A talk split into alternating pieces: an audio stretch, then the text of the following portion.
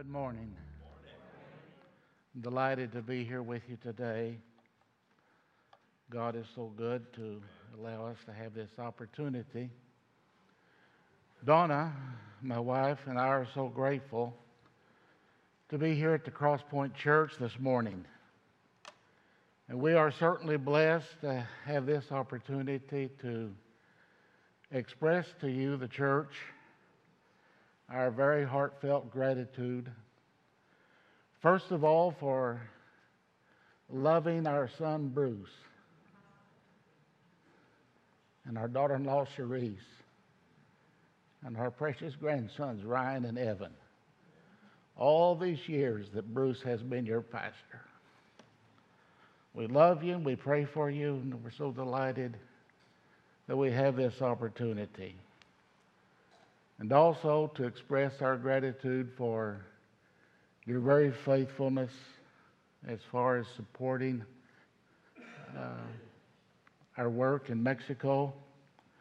Words fail me to properly express my gratitude to you for your prayers, uh, your monthly support, and the tremendous blessing each year.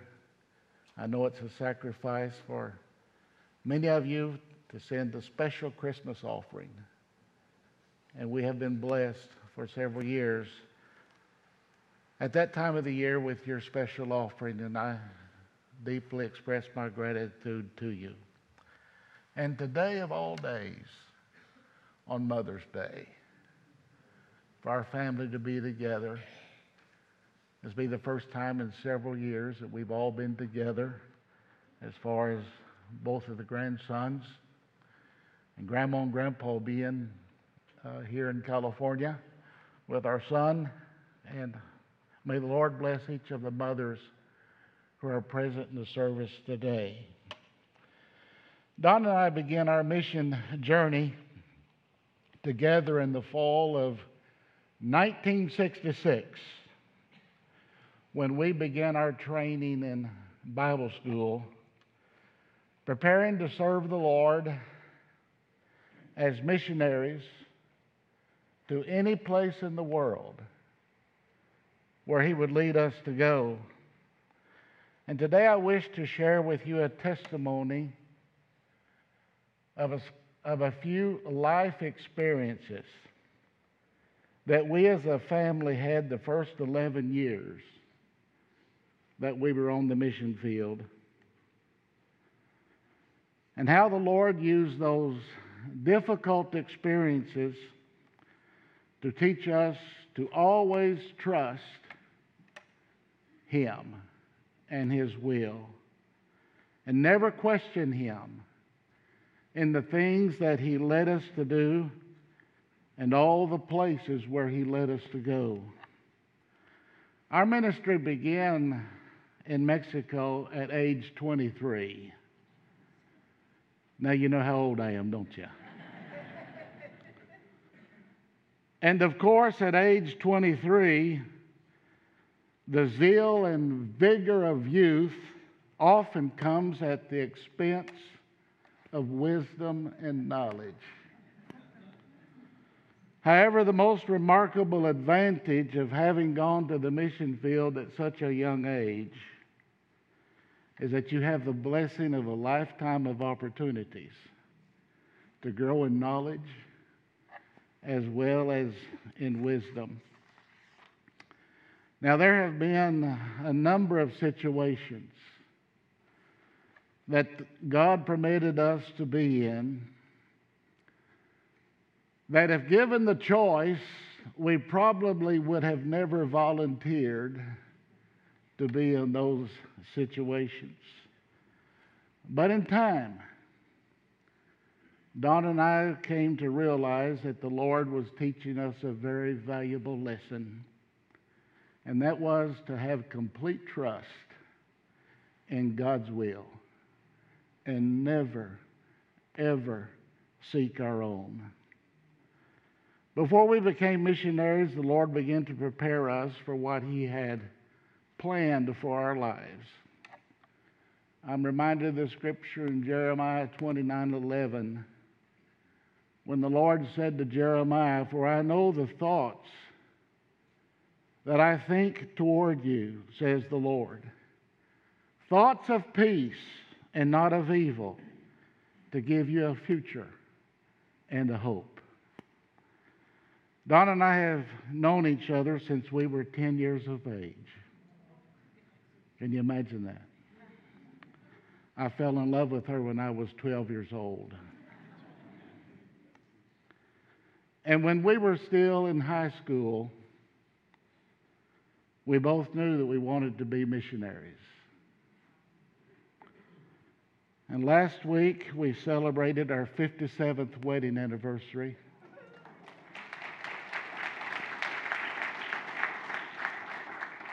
And our 52nd year on the mission field. It was in the spring of 1969, and we were excited, very excited about two important things. Our studies in Bible college were almost completed. And thereby we were at the point of achieving the first goal that we had as a couple to be missionaries. And secondly, we were looking forward to a doctor's appointment that we had with an obstetrician in Springfield, Missouri. I shall never forget his name. He was Dr. Bonebreak.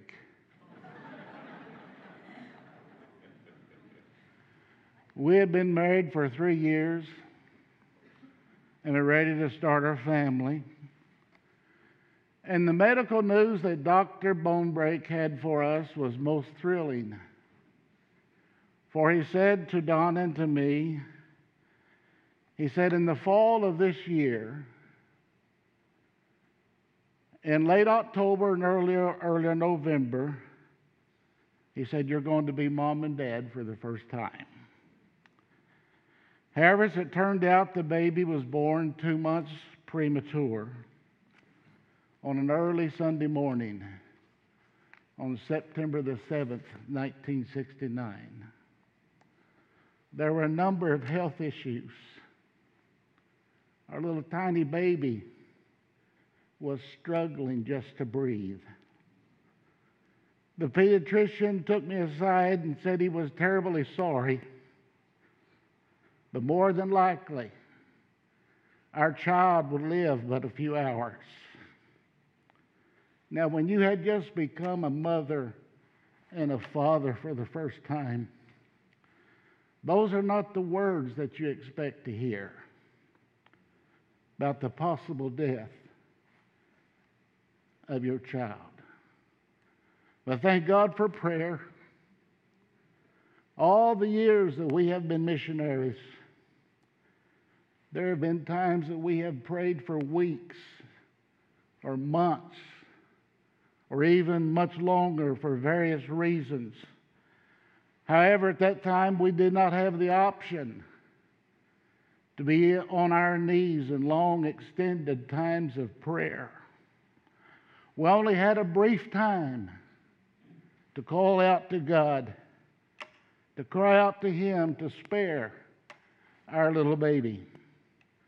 And if He chose to do so, that He would use our child for His honor and for His glory. Call unto me, and I will answer you and show you great and mighty things which you do not know, God said to Jeremiah in 33 3. Soon it will be 54 years since that early Sunday morning when Don and I called on God to spare our little tiny baby boy, the only child his mother would ever give birth to is your pastor, Bruce Garner.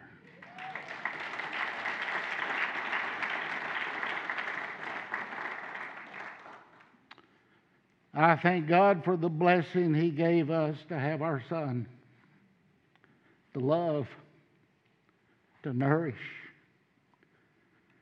to teach him about God, to teach him of the love of God, to know God, and to serve God with an unwavering faith in God and His precious Word.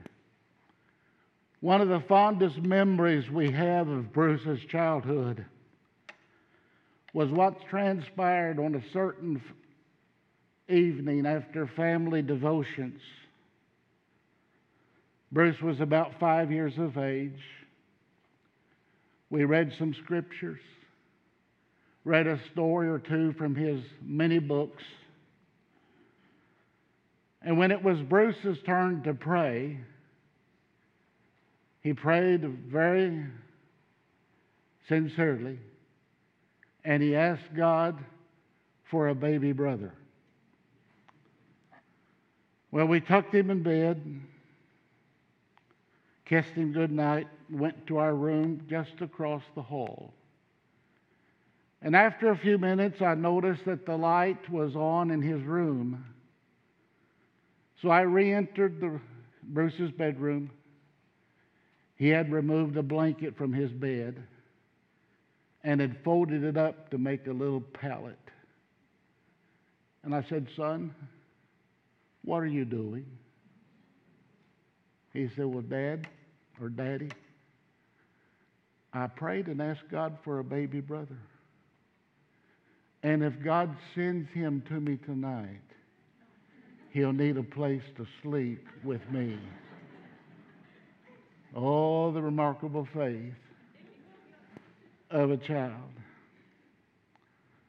In the summer of 1972, we loaded as many personal items that we were able to into a brand new Chevrolet Suburban, as well as an old, beat up Scotty camper trailer for our family's move to Mexico. Now, I realize that those two vehicles did not blend very well together, but they served their purpose. We bid farewell to our families and friends and traveled from the USA to the beautiful colonial city of Querétaro in central Mexico for the purpose of learning the Spanish language. Now, our knowledge of Spanish at that time was practically nil and void. I knew the four or five essential words necessary for survival tacos, enchiladas, frijoles, tortillas, and muchas gracias. Now, Bruce was a rambunctious, almost three year old boy, full of life and energy. And he possessed a tremendous curiosity to learn new things, and he still does. And little did his mother and I realize that on the first day we attended language classes, without the benefit of having a teacher, Bruce would incredibly begin to speak Spanish. Each weekday, a person came to our house from 8 o'clock in the morning until noon to take care of Bruce while we were away in our classes. And that person, she was a woman, probably in her 60s, 60s, was from one of the ethnic groups there in central Mexico. And of course, her name was Maria. Now, Maria did not speak English. However, she was, she raised several children. She was a grandmother. And so naturally, we assumed that she and Bruce would get along quite well, in spite of the incapability of communicating with each other for the, because of the language barrier. At least at the moment, that's what we thought. The first day of Spanish class, upon arriving home, as we came through the door, we found Bruce running around the house yelling a phrase in Spanish. Wow, I thought this kid is a genius. He's not yet three years old and already speaking Spanish. Out of the mouth of babes, was my thought. Bruce, what are you saying in Spanish? I don't know, Daddy. That is what Maria says to me. well, since we could not communicate with Maria, we called our Spanish teacher and repeated the phrase that he was saying to her. Are you sure those are the words he is saying? yes. And he has repeated those words several times. Oh my. oh my, said the teacher. You must tell him not to use those words. Apparently, what had happened as soon as Maria cleaned up a mess that Bruce had made in one room of the house, she discovered another area in complete disarray. Now, Bruce was having a blast. He was thoroughly enjoying the absence of his mother from the house. Because Donna would have never permitted such mischief. Poor Maria, she became so frustrated with all the extra work that she was having to do that she undoubtedly began to yell that particular phrase at Bruce. Now, please understand, the phrase that he was saying was really not all that bad. But it was just something we did not want our three year old to say to another three year old at church. One of the first things we learned as new missionaries was that there would be times of discouragement, times of great fear and uncertainty. While we were going through the process of learning a new language, adjusting to a new culture, and becoming, becoming familiar with the customs of our new country. Now, learning a new language can be difficult even more so for adults that are beyond age 25, according to linguists. Now, for missionaries, it is imperative to be as fluent as possible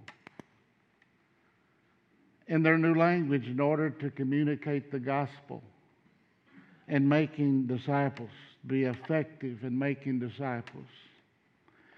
For that reason, Satan tries to hinder and discourage in every way possible the difficult and tedious task they're involved in learning a new language to the best of one's ability. But there's only so much that Satan can do to hinder the Lord's work. For the scripture says, Greater is he that is in you than he that is in the world. Now, God is always faithful, and his watchful care never fails. And to illustrate this great truth, one morning we had left Bruce with Maria, and we're only a short distance from the school where we were studying the language when Donna discovered a book that we needed was not in the briefcase. So I made a quick U turn to go back to the house for that book. And when we turned onto the street where we lived, we saw Maria, the same Maria that was taking care of our son, running down the street as fast as she could go, away from the house. I stopped the car and I got out, and in my limited Spanish, because we had only been there a few weeks, I asked her, Where is Bruce? Where are you going? And why did you leave the house? I persuaded her to get into the car and I quickly drove to the house. We ran inside to make sure Bruce was okay. And thankfully, he was fine. He was playing in his room, totally unaware that Maria had left the house and he was alone. What had happened, there had been a malfunction of the semi automatic washing machine with emphasis on semi automatic. The brand name of that appliance was Easy, but that only meant one thing it was a bit easier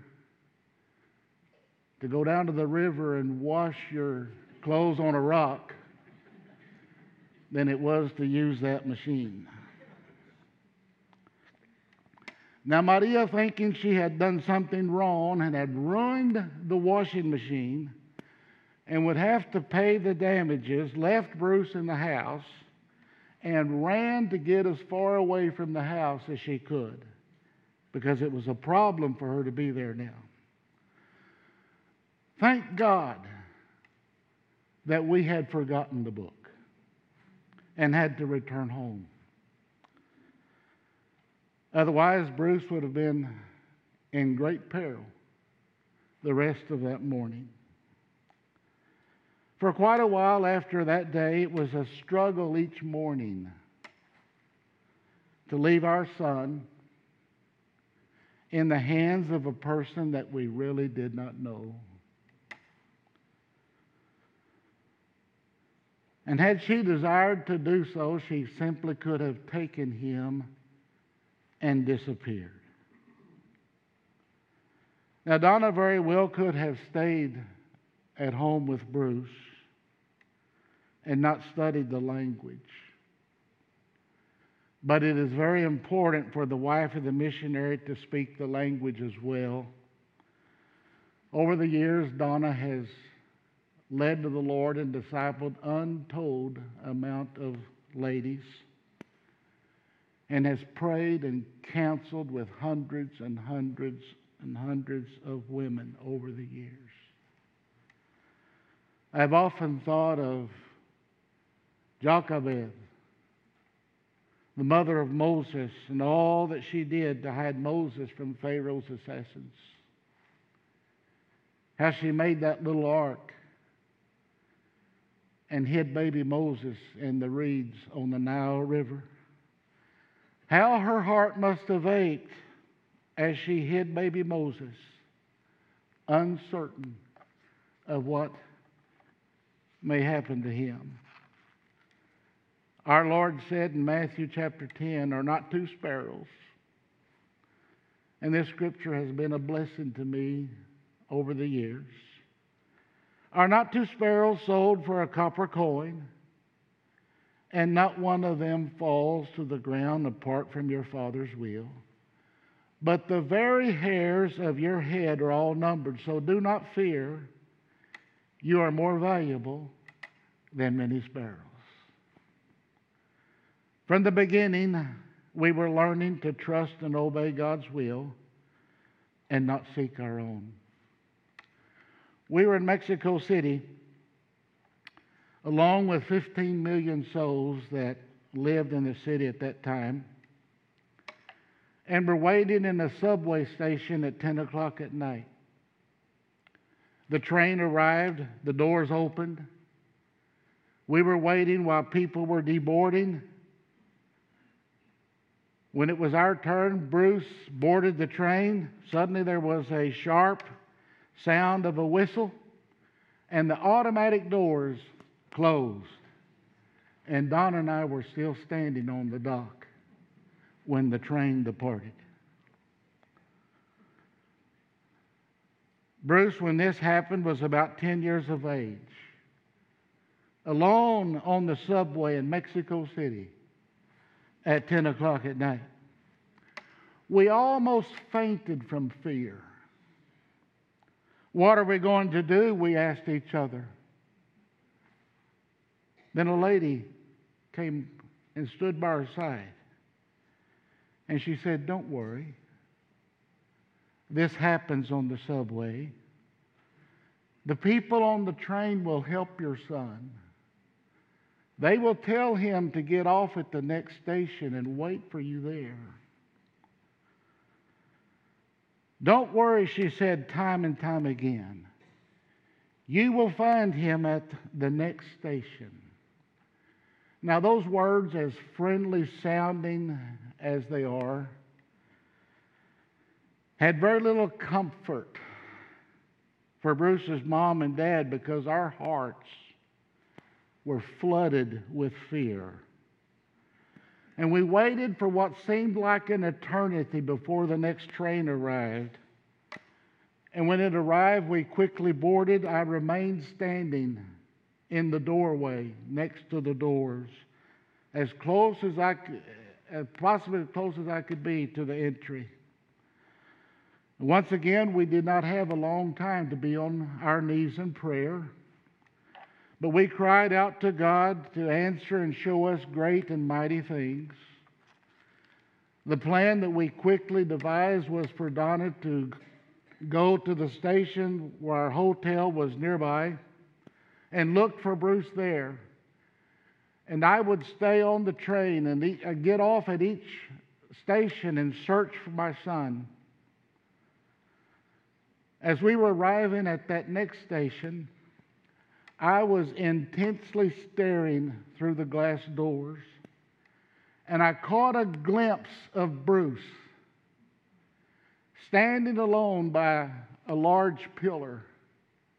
And we were ready to rush out the door as soon as the train stopped, and which we did. And I could see Bruce about a hundred yards away. And my fear was that he was reboard that train. So I shouted. I'll not shout as loud as I did that evening.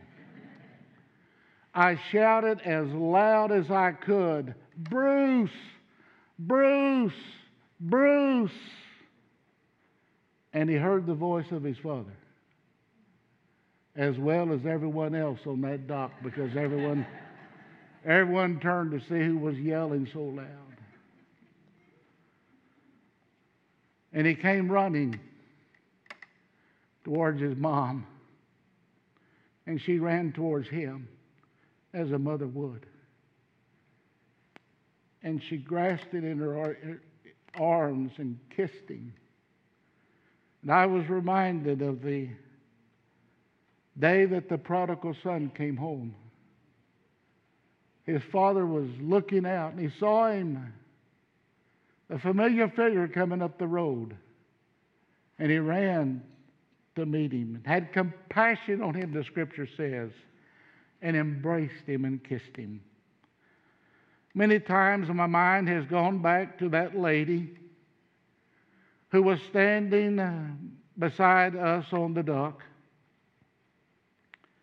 And she said, Don't worry. Your son will be fine. He will be waiting for you at the next station. Time and again she repeated that statement. Now, who was she? Why was she there?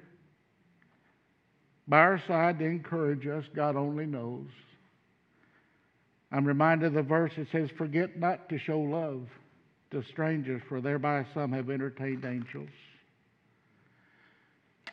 And we know all things work together for good to them who love the Lord, to those who are called according to his purpose. God certainly has a purpose for our life and for yours. During these past 52 years, we have traveled many thousands and thousands of miles over treacherous highways at all hours of day and night. We were on our way to Guadalajara for a meeting We're on a lonely stretch of highway early in the morning, about 20 miles from the next town, when a cloud of steam came out from underneath the hood, a blown out radiator. I removed the radiator, and regretfully, Don and Bruce had to stay in the vehicle while I hitchhiked to town to find a shop and get that radiator fixed. I was waiting all day impatiently, growing more nervous, while very little progress was being accomplished on the repairs of that radiator. Finally, when it was finished, I had a cab driver ready to go. When I asked him how much the fare would be, I told him I'll pay you three times if you get me to my vehicle before dark. I kid you not, he would have outrun any Indy 500 race car. when we arrived, I rejoiced and praised the Lord when I saw Don and Bruce that they were safe and sound. They were a bit weary of peanut butter sandwiches that they had for breakfast, lunch, and dinner, but they were safe and they were well. I'm reminded of the scripture the angel of the Lord encamps all around them who fear him, and he delivers them. Be strong and courageous, the Bible says. The Lord Himself goes before you and will be with you. He will never leave you nor forsake you. Do not be afraid. Do not be discouraged. Many years ago, we were teaching in a Bible college, but each weekend our family traveled to rural communities where we had small churches. We would leave early on Saturday morning and come back on Sunday evening. One Sunday evening, as we were driving home and pulling a travel trailer that was our weekend home, as we were slowly descending a steep mountain grade, suddenly the driver of a large passenger bus impatiently pulled out into our lane to pass a slow moving truck. I pulled our van as far as I could to the right and not go over the rail and fall into a ravine far below. Only God knows what kept us from going over that rail and making the plunge to the bottom. The truck driver pulled as far to his right as possible without crashing his truck into the side of a mountain. Only the Lord knows what transpired. But all three vehicles met and passed each other on a narrow two lane road. It happened so fast that we did not have time to scream out in fear. There was not a word spoken the rest of the way home that evening. We could only marvel at God's love and His care and we praised him. God said to the prophet Isaiah, So do not fear, for I am with you. Do not be dismayed, for I am your God. I will strengthen you, I will help you, I will uphold you with my righteous right hand. Do not fear. That's a very important lesson for young missionaries to learn. Young missionaries arrive on the field with a deep passion to make disciples to start churches. Many times things do not happen the way that they hoped they would, and other times things happen that they wished had never taken place. The first 11 years or so of our ministry, we, work, we worked with a number of fellow missionaries and national pastors, helping them in their missions, going here and there and everywhere, moving from one area to another. And those years were among the most trying times of, we have confronted as missionaries. But in each of those difficulties, we experienced along the way that God gives the victory. Paul said to the Corinthians, But thanks be to God who gives us the victory through our Lord Jesus Christ. The psalmist said, The righteous person may have many troubles, but the Lord delivers him from them all.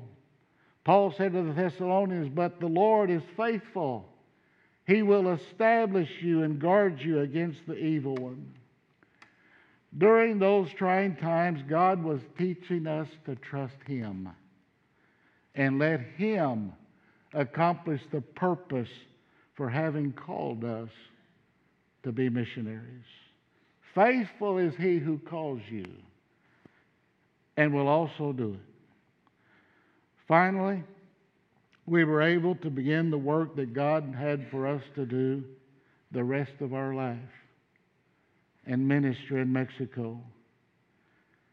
Donna, Bruce, and I started the Bible Baptist Temple in Chihuahua City following our second furlough over 40 years ago. Each day for two solid months, we went from door to door, introducing ourselves to hundreds of families, sharing the gospel with them. On the second Sunday of October 1982, we celebrated the first service of the Bible Baptist Temple. There were 29 people present. That little group of 29 people was organized into a church two years later with 118 charter members.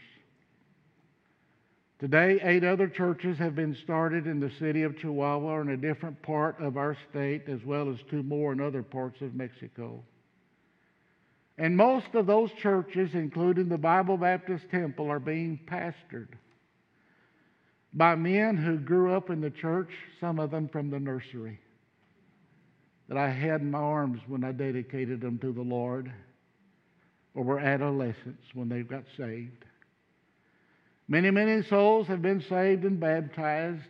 Pastors and churches have been sent out from the church to preach the gospel and you've had an important part in that ministry with your prayers and your love offerings. And I must say with Paul, not that I desire a gift, but I desire fruit that may abound to your account. Yes, there have been some difficulties along the way, times of fears and uncertainties. And there are many things that I have not shared with you, nor will I share with you in this testimony of some of those difficulties. But through it all, if you should ask me this morning if I deem it worthy or not for missionaries to go to other lands, I can truthfully say, yes, it is worth it all. Why?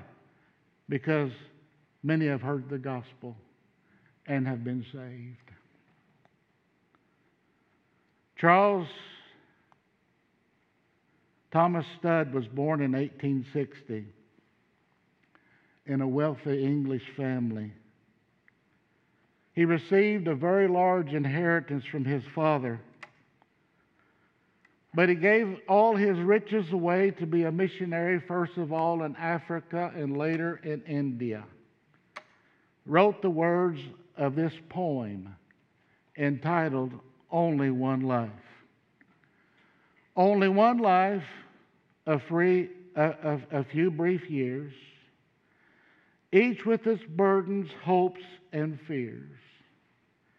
Each with its days I must fulfill, living for self or in His will.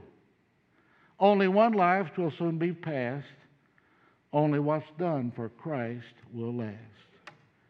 When this bright world would tempt me sore, when Satan would a victory score, when self would seek to have its way, then help me, Lord, with joy to say, only one life, twill soon be past, only what's done for Christ will last.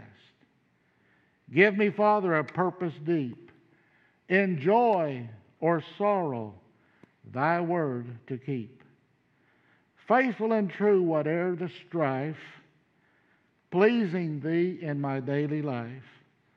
Only one life will soon be past, only what's done for Christ will last.